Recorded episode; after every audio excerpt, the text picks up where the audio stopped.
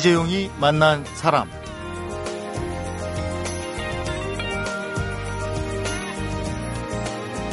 하루 평균 880만 명이 방문하고요. 하루 거래량이 356억 원인 곳이 있습니다. 이게 어딘가 하면 바로 편의점이고요. 이런 편의점이 지구상에서 인구 대비 가장 많은 나라가 또 우리나라라고 합니다. 어, 이게 현실이라면 편의점과 나, 편의점과 우리 사회에 대해서 적어도 한 번쯤은 어떤 관계인지 살펴볼 필요가 있지 않을까 싶었어요. 에, 오늘은 편의점 사회학이란 책을 펴낸 사회학자 서울대학교 환경대학원 전상인 교수를 초대해서 편의점 안으로 깊숙하게 좀 들어가 보는 시간을 가져보겠습니다.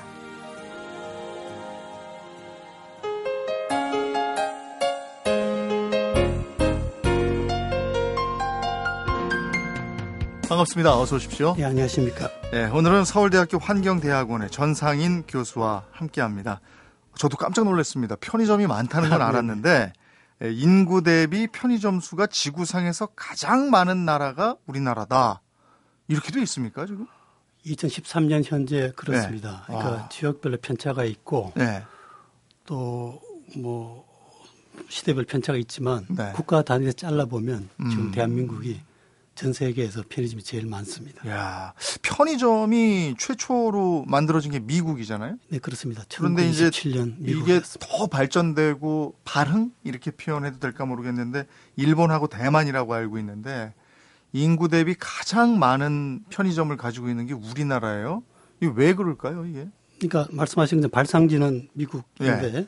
이제 흔히 일본을 콤비니 왕국이라 그래서 네. 이제 한동안 제일 많았습니다. 도시 단위로 보면 타이페이시가 대만에 네. 이제 편의점이 제일 많은데 이제 국가 단위로 보면 한국이 제일 많은데 네. 아마 그건 뭐 우리나라 근대화 과정에서 압축 고도 성장의 경우를 음. 이제 편의점도 그대로 이제 반복하는 것 같습니다. 근데 예전에는 동네마다 구멍가게가 한두 개씩 있어서 동네 사랑방 역할을 했잖아요. 그 뭐 동네 궁금한 거 있으면 그 구멍가게 물어보면 그 아저씨가 다 알았고 복덕방도 그런 역할을 했고 근데 편의점은 전혀 그런 기능은 없어요. 그냥 물건만 사고 팔고 나오고 오히려 그런 기능 하는 걸 네. 소비자들이 좋아하지 않습니다. 아하. 그러니까 뭐 단골이라든가 네.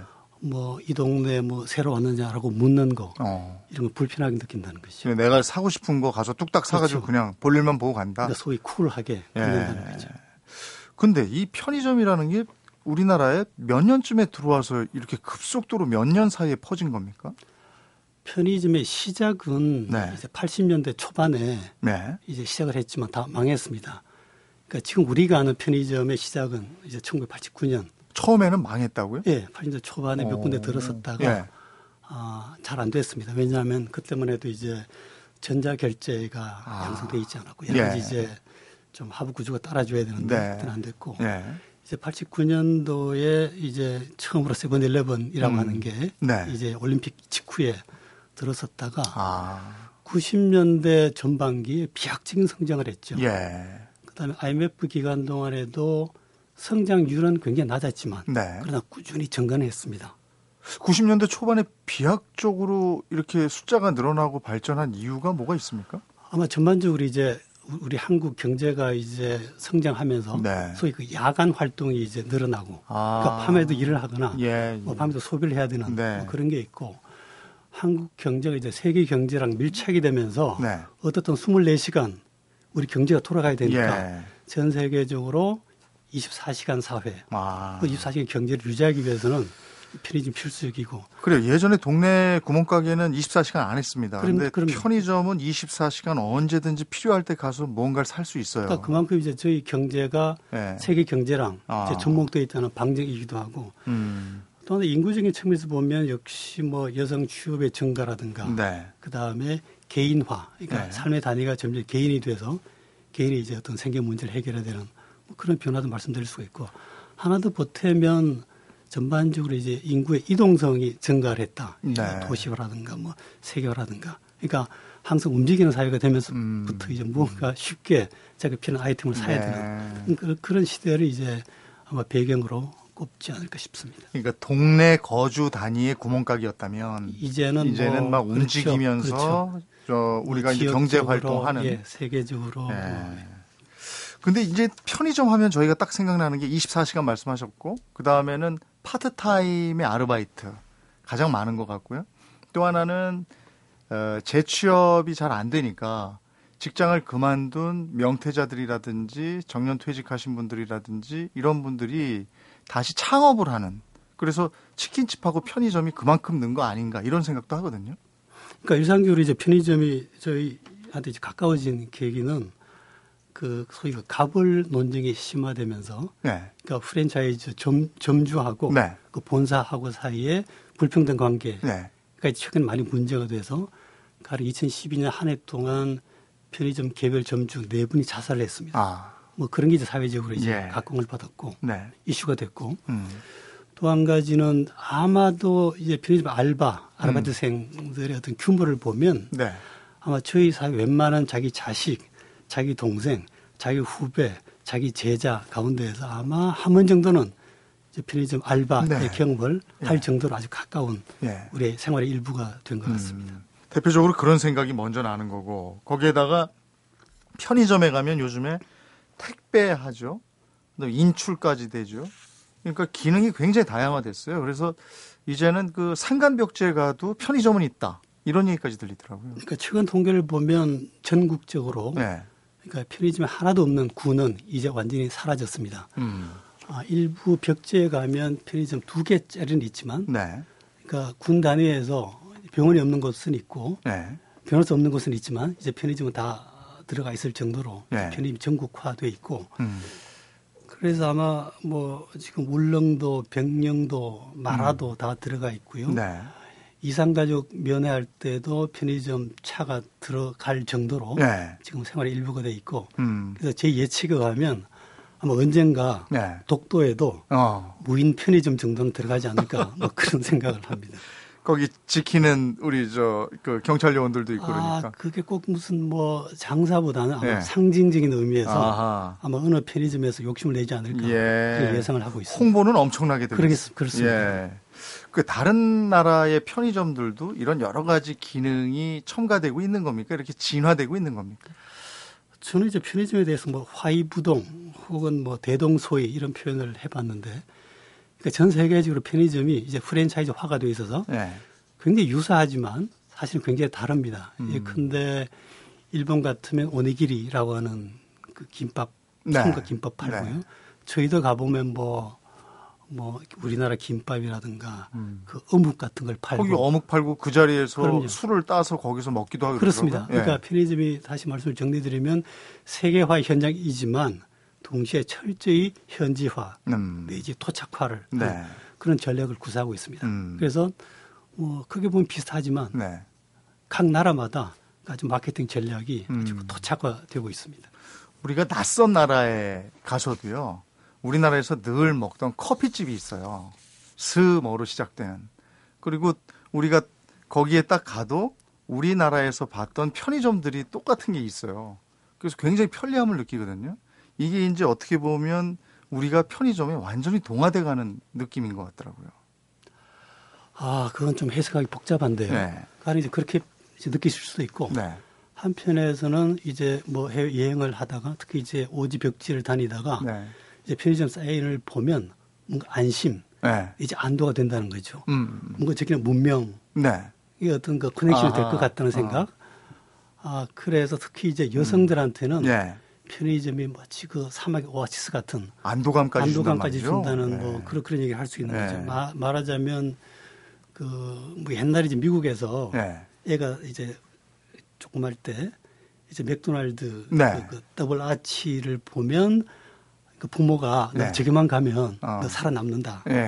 네. 라고 가르친 것처럼 음. 아마 지금 우리 시대에는 뭔가 음. 편의점 사인만 로고만 발견하면 아 이제 살았다. 음흠. 혹은 뭔가 문명의 혜택을 받겠다. 아. 뭐 이런 생각을 갖게 되는 그런 상태가 되는 것 음. 같습니다. 편의점 사회학이라는 책을 쓰셨잖아요.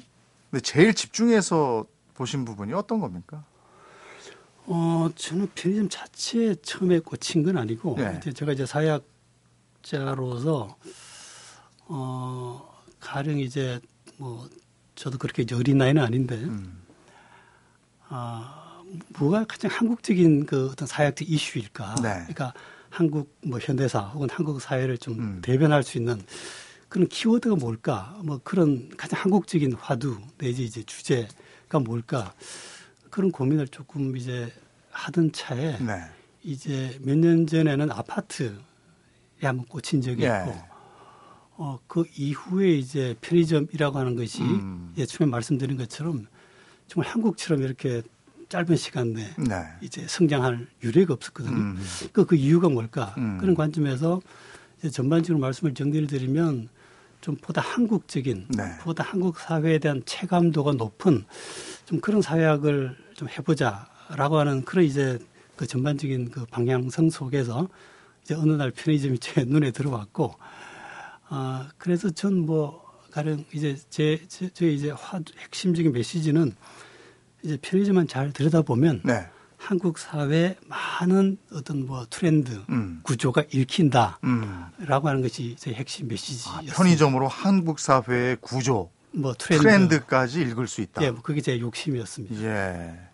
잠식이라는 말이 있지 않습니까? 누에 잠자를 써서 이 누에가 뽕잎 먹듯이 조금씩 조금씩 먹혀 들어가는 걸 우리가 잠식이라고 표현을 하는데 우리 사회의 상당 부분을 편의점이 잠식하고 있다. 뭐 그런 표현도 좋으시고 네, 네. 저는 책에서 편의점의 세상을 덮고 있다. 덮고 있다. 이제 표현했습니다. 예. 자 그렇다면 세상을 덮고 있는 그 편의점, 그 편의점의 불편한 진실, 그 얘기를 나눠보도록 하겠습니다.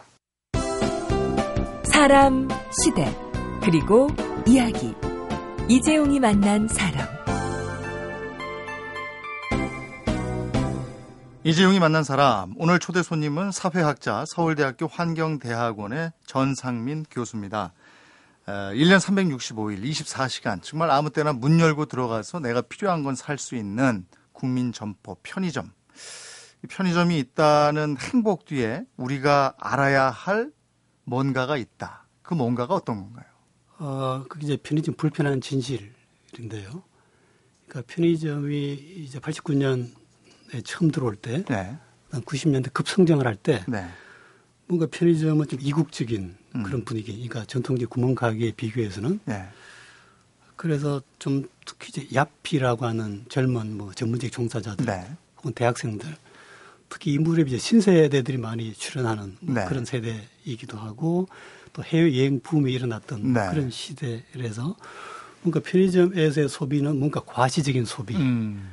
뭔가 좀 성사적인 소비, 네. 뭐죠 거룩한 소비, 음. 뭔가 좀 뽐내는 소비 그런 느낌이 많았습니다.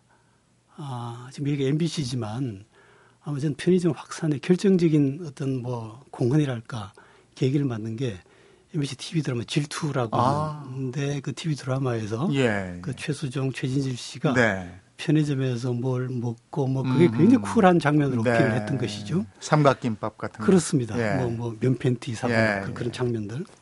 그런데 이제 세월이 흐르다 보니까 편의점이 더 이상 그런 뭐 특권적 소비 음. 혹은 과시적 소비의 공간이 아니라 그 갑을 사이에서 네. 을의 공간으로 이제 전반적으로 이제 변화하고 있다는 거죠. 아하. 그러니까 실제로 그러니까 옛날에는 좀 전문직 종사자들이 뭔가 쿨한 소비를 했다면 네.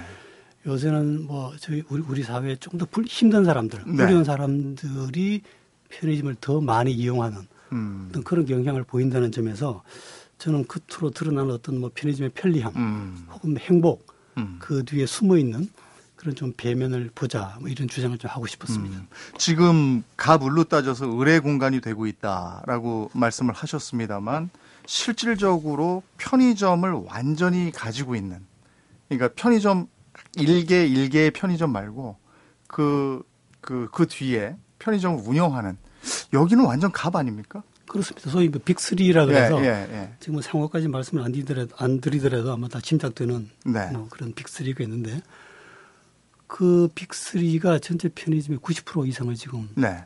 거의 뭐 독과점을 하고 있고요. 네. 어, 최근 보도에 따르면 신세계도 이제 편의점 시장에 이제 들어오고 어 있습니다. 이렇게 되면 소위 그 갑이라고 하는 것이 정말 서너 개의 소위 그 대기업 네. 군에 의해서 집중되는 그런 현상이 음. 점점 더 뚜렷해지고 있습니다. 음. 이 편의점 주인의 90% 그러니까 그 점 점주 점주 빼고 본사. 네, 본사라고 그러죠. 이게 본사는 대기업인데 그렇습니다. 점주들은 이제 어떻게 보면은 의뢰 입장에서 그렇습니다. 운영을 하게 되는 거고 여기서 사 먹는 사람들도 보면 주로 이제 20, 30대 젊은이들 네, 간단하게 요기하고 필요한 거 간단하게 사고 이러는 거죠. 어, 간단하게 요기하는 정도가 아니고 예. 요즘 거기서 식사를 합니다. 아, 아 예. 그러니까 저희가 이제 그 자료를 분석해 보니까 어, 주 이용객들이 20대 학생, 예. 30대 직장인들이 음. 이제 가장 많고요. 어, 이제 뭐 일본이나 중국하고 이제 이용 시간대를 비교해 보면 네. 한국의 중요한 특징이 식사 시간대, 음. 그러니까 점심 시간대, 저녁 시간대 편의점 이용이 많은데 네. 그 말씀은 편의점이 단순한 어떤 뭐 간식 내지 뭐 식사 대용을 아. 찾는 것이 아니라 주식이 되고 거기서 식사를 한다는 거죠. 음, 음. 그러니까 편의점에 팔리는 그 소위 그 라면도 보면 예. 그 그러니까 간식용 큰 라면이 아니라 전 잘 모르지만 뭐, 뭐 통 큰 라면인가 예. 대용량 라면인가 뭐 예. 그런 걸 바뀌고 있다는 거죠. 네. 그런 면에서 이제 편의점은 음. 뭐 어떤 분 표현은 저희가 88만 원 세대의 뭐 식당이다 뭐 음. 그런 표현까지 하고 있습니다. 근데 그것도 참 그런 게 아까 말씀이 그 우리나라 빅3가 편의점의 90%를 차지하고 있다고 했잖아요. 근데 거기서 그 물건을 사고 구매하고 하는 사람들은 참 힘들게 살아가는 사람들이네요. 아, 그게 이제 세상의 네. 아이러니죠. 뭐, 이, 이 세상의 어떤 변화를 꿈꾸고 네. 어떤 지향해야 할 수 있는 뭐 해야 된다는 말씀 아니지만 네. 그런 젊은 이들이 사실은 또 예전에 이런, 이런 세상 기득권한테 네. 의존하는 삶을 살고 있는 뭐 그런 어떤 묘한 아이러니를 보는 것 같습니다. 이를테면 그 뭐 촛불 시위하고 뭐 시위하는 현장에 가보면 시위 현장 옆에 있는 편의점들은 인산이네거든요. 특수죠. 완전 특수거든요.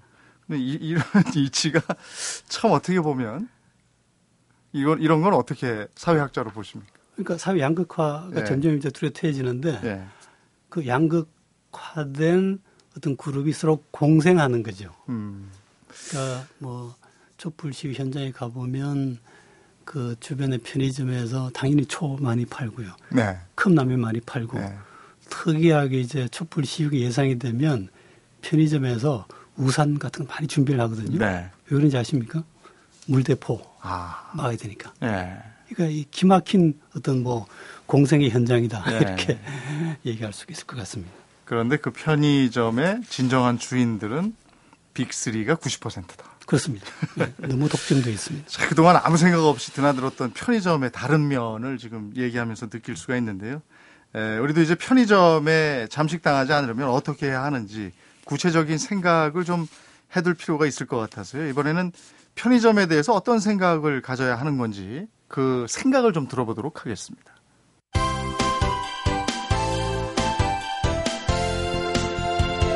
여러분은 지금 이재용 아나운서가 진행하는 이재용이 만난 사람을 듣고 계십니다. 이재용이 만난 사람, 오늘은 과연 편의점은 누구를 위해 존재하는 것이며 우리는 편의점을 어떻게 바라봐야 하는지를 이야기하는 서울대학교 환경대학원의 전상인 교수와 함께하고 있습니다. 편의점이 왜 생겨나고 왜 이렇게 빨리 확산이 되었는가 그리고 그 배후에는 어떤 것들이 있는가를 알아봤으니까 지금부터는 어, 우리가 편의점을 어떻게 생각하고 가져가야 하는지 그 얘기를 좀 들려주셨으면 좋겠습니다.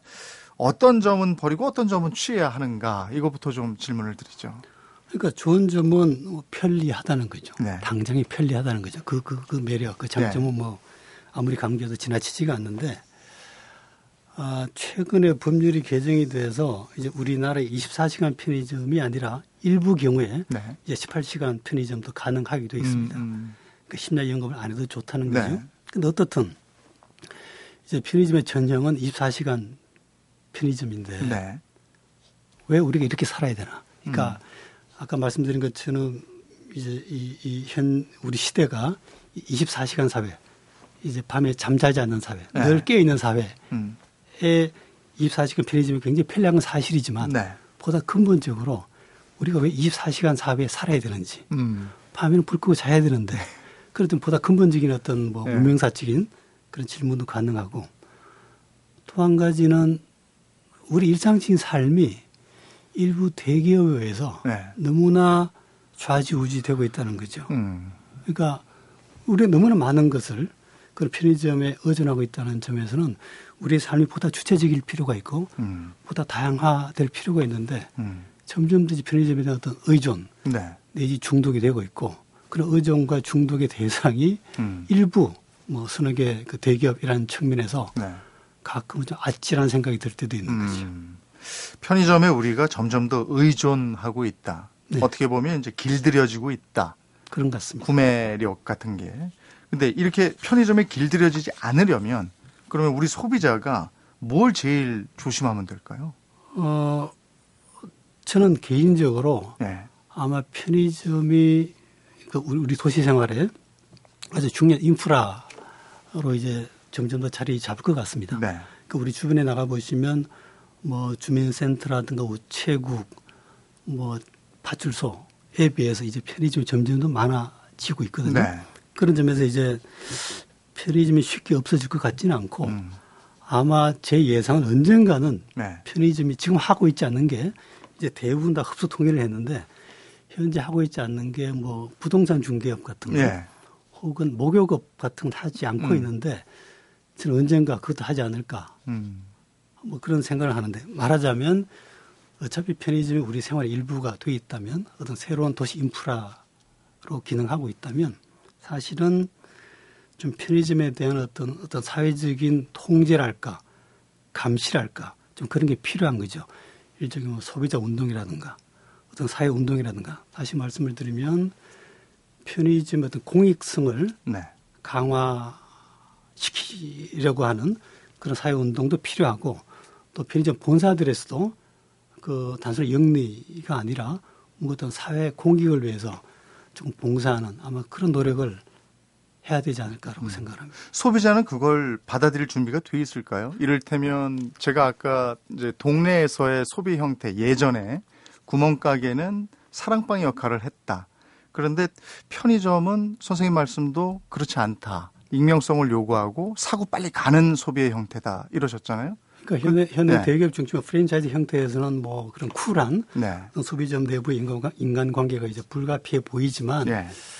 그러나 보다 따뜻한 편의점, 보다 인간의 얼굴한 편의점, 네. 혹은 과거의 어떤 골목의 구멍가게 같은 편의점을 어, 같이 고민해 볼 필요가 있죠. 그러니까 음.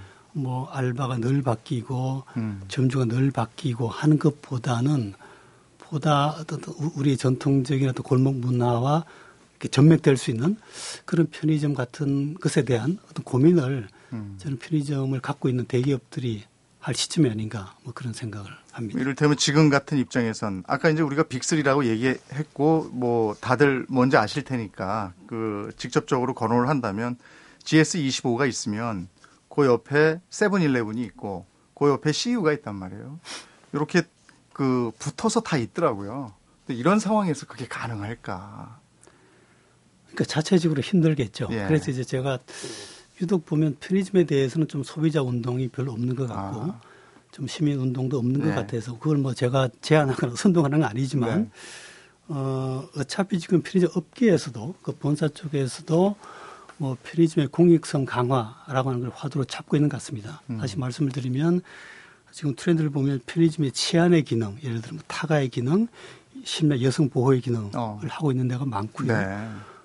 또는 그 노인 복지의 기능 이라고 하는 차원에서 네. 그런 편의점에서 혼자 사는 노인들한테 배달을 하게 만들어서 예. 뭐 이제 노인들의 어떤 뭐 건강 안부를 체크하는 음. 그런 기능도 기대할 수 있고 음. 또 이제 기후 변화 시대에 편의점 어떤 어떤 뭐 재난 어떤 보호 시설 어. 활용될 수도 있고 그런 점에서 뭐 업계도 마찬가지고 정부도 그렇고 또는 일반 그 소비자 시민들도 좀 편의점의 공익성 강화라고 음. 하는 좀 그런 화두가 서서히, 의제화가 좀 되면 좋겠습니다. 지금 말씀 들어보니까 아이디어가 나올 법하네요. 왜냐하면 여긴 24시간 깨어있는 공간이니까. 대단한 장점이죠. 그렇죠. 24시간 깨어있죠. 예. 뭐 동네 주변에 네. 500m마다 하나씩 있죠. 예, 예. 그러니까 굉장히 어떤 활용하기 나름이라고 음. 저는 생각을 합니다. 하긴 이 편의점이 있는 여기는 어쨌든 그 살벌한 공간은 아닌 거예요. 아까 말씀드린 것처럼 안심의 공간, 예, 예. 문명의 공간, 예. 안도의 공간이니까요. 근데 그것이 조금 더 따뜻한 쪽으로 물꼬를 틀면 예. 그게 우리와 좀 더 그 편하게 친숙해지는 좀 좀 영리적 공간이 아니라 좀 좀 사회적 공간으로 네. 만들 수 있는 그런 지혜가 필요하지 않을까 네. 싶습니다. 네. 우리가 이게 이제 좀 더 편하기 위해서 만들어 놓은 거니까 어찌됐든지 앞으로 우리가 우리한테 도움이 되는 존재로 좀 더 애써서 만들어 나갔으면 하는 네, 바람이 그렇습니다. 있는데 이 편의점과 관련해서 사람들에게 전하고픈 메시지가 있으시다면 이 기회에 좀 말씀을 좀 해주시죠. 어, 우리가 이제 편의점이라고 하는 그 이름에 이렇게 네. 넘어가서 참 편리한 곳이다. 네. 라고 생각하기 쉽고 또 뭐 편리한 것도 사실이지만 내가 편의점에서 소비를 할 때 과연, 과연, 과연 내가, 내가 뭘 하고 있는지에 대한 어떤 어떤 소비 행위에 대한 성찰이랄까? 음. 좀 그런 걸 좀 했으면 좋겠다는 게 그 제 주장입니다. 그냥 또 편리하다고 해서 그냥 그냥 넘어갈 게 아니라 지금 혹시 뭐 좀 강조된 소비 혹은 조작된 소비를 하고 있지 않을까라고 하는 그런 어떤 뭐 자기 자기 성찰 같은 거 이런 걸 조금 주문하고 싶습니다. 음, 소비의 성찰이군요. 그러니까 그 우리가 이를테면 노래방이 생긴 다음부터 가사 외우지 않잖아요. 뭐 비싼 그죠. 휴대폰이 생긴 다음에 전화번호 외우지 않거든요. 네. 근데 우리가 구매 형태도 가까이 가서 24시간 내내 뭘 살 수 있으니까 계획적인 소비를 안 하게 되더라고요. 안 하죠. 안 예. 하죠. 충동 구매도 많이 예. 하고 그다음 내가 하는 소비 행위가 이 사회에 예. 이 사회 양극화에 예. 어떤 의미를 날 건지에 대해서까지 가끔은 예. 뭐 매번은 못 그러겠지만 좀 고민을 해 주십사 하는 게제 예. 부탁입니다. 재벌 기업에 대한 비판은 하면서도 거기에 내가 먼저 가서 물건을 사고 있는 그런 상황이 되는 거네요. 예, 그러니까 내가 뭘 하고 있는지에 네. 대해서 아무튼 생각들을 해보자라고 네. 하는 주문입니다. 어떠세요? 교수님도 편의점 자주 이용하십니까? 음, 통계를 보면 네. 가장 이용하지 않는 사람이 50대 이상 남자들입니다. 네. 저는 뭐 개인적으로 편의점에서 제가 살 물건은 거의 없고 네. 가끔 이제 이, 이, 이 연구 때문에 네. 들릴 때 아이스크림 정도만 사고 있습니다. 여름에 특히 많이 가게 돼요. 그냥 지나가다 네, 네. 아이스크림 뭐 출출할 때 뭐 시원하게. 그렇습니다. 예. 에, 오늘부터는 그 편의점도 다시 보이고 그러겠지만 평소에 아무 생각 없이 보고 지나다니는 것들 있잖아요. 이런 것들도 한번 다시 생각해보는 계기가 된 것 같습니다. 여러 가지로 생각을 좀 달리해야 되겠구나. 그리고 똑똑한 소비자가 돼야 되겠구나. 이런 생각도 아울러 들었습니다. 개강해서 바쁘실 텐데 오늘 함께 해주셔서 고맙습니다. 아이고, 제가 고맙습니다. 그대는 내게 행복을 주는 사람. 당신은 사랑받기 위해 태어난 사람. 지금도 보고 싶은 사람은 그때 그 사람. 대한민국 대표 라디오 토크 프로그램은 이재용이 만난 사람. 오전 11시 10분. 야, 심심타파. 너 나이 몇 살이야? 나? 올해 9살. 재밌는 라디오 너는? 난 12살이야. 형한테 까부지 마. 예, 너희들 이름이 뭐니? 난 올해 나이 39살 여성시대다. 아이고, 이모님 오셨어요? 다들 비켜. 나 45살 별밤이야. 모든 세대가 청취하는 라디오. MBC 표준 FM 95.9. 난 아무것도 몰라요. 난 올해 열아홉 청춘 지라시랍니다.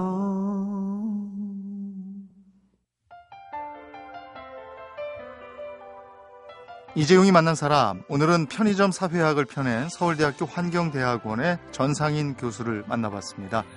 편의점 없는 마을은 조만간 완전히 사라질 듯 싶다. 전상인 교수의 얘기인데요. 이 얘긴 곧 가게문 닫기 전에 사둬야지 가게문을 열 때까지 기다려야지 이렇게 미리미리 준비해두는 준비성과 기다렸다 얻는 기쁨까지도 함께 사라진다는 얘기겠죠. 가끔은 길들여지면서 잃어버리는 것은 없는지 얻는 것과 잃는 것을 살피면서 가는 것도 의미 있는 일일 것 같습니다. 이재용이 만난 사람 오늘은 아이의 봄날 들으면서 인사드리겠습니다. 고맙습니다.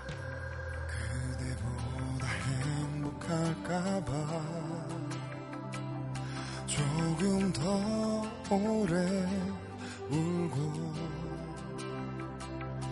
그대를 떠나오던 그날을 반성도 하고